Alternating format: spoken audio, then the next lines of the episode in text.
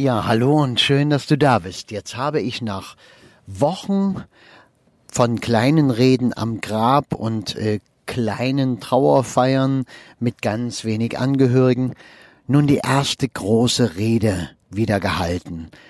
Die Rede ändert sich dadurch nicht, aber es waren das erste Mal wieder mehr Menschen in einer Feierhalle als nur die Familie. Es war ein Mensch, der noch nicht ganz 50 geworden ist und ja, über den mag ich jetzt auch gar nicht sprechen, weil das ist gar nicht das Interessante an dem, was ich dir jetzt erzählen will, sondern das Interessante ist, dass keiner einen Mundschutz getragen hat, dass sich Menschen in den Arm gefallen sind, in diesen Schmerz, in dieser Trauer und dass das ja alles nicht unbedingt den Vorschriften entspricht. Wir sollen doch Abstand halten.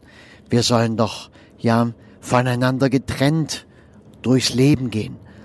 Und jetzt haben wir das alle ein paar Wochen gemacht, der eine mehr, der andere weniger.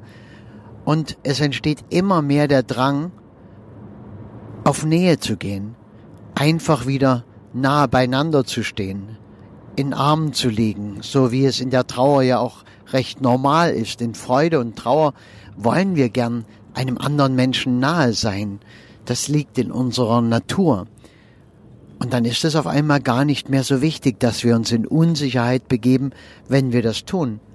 Dass wir Sicherheit brauchen, wird jeder, der die Bedürfnispyramide oder das Leben kennt, wird das wissen.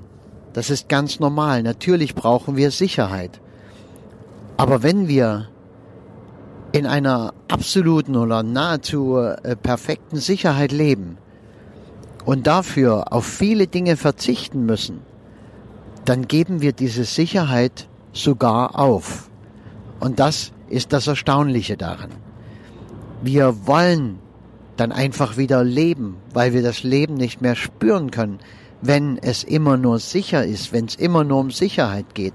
Und das ist jetzt nicht etwas, was äh, wir so nebenbei abhaken können, denn es betrifft uns als Gesellschaft, es betrifft uns als Menschheit und es betrifft dich natürlich und mich als Einzelwesen, als Menschen.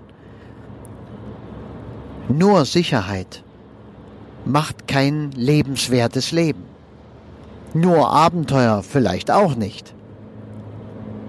Aber ein Leben ohne Abenteuer? Ja, was bleibt dann am Ende zu erzählen, wenn die Rede gehalten wird? Und woran erinnern sich die Menschen? Ah, es war mal alles schön sicher.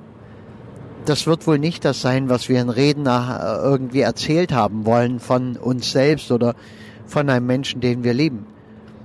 Wir wollen doch lieber schöne Erlebnisse erzählen. Wir wollen doch lieber von den Abenteuern des Lebens erzählen.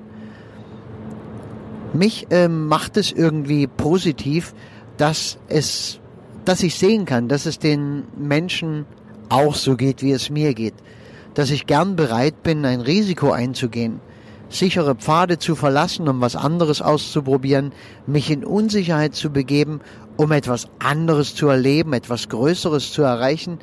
Und ja, das hat von mir äh, ausgesehen etwas mit Dynamik des Lebens zu tun. Wenn alles so dahin plätschert, ja, dann sind wir der Sterbephase schon ganz nah. Und es ist nur eine einzige Phase unseres Lebens, in der es in Ordnung ist, nicht mehr nach allen Bedürfnissen im Leben zu streben.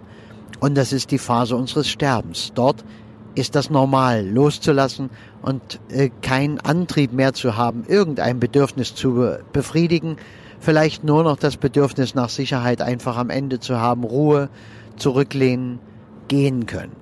Okay, soll es gewesen sein. Danke dir.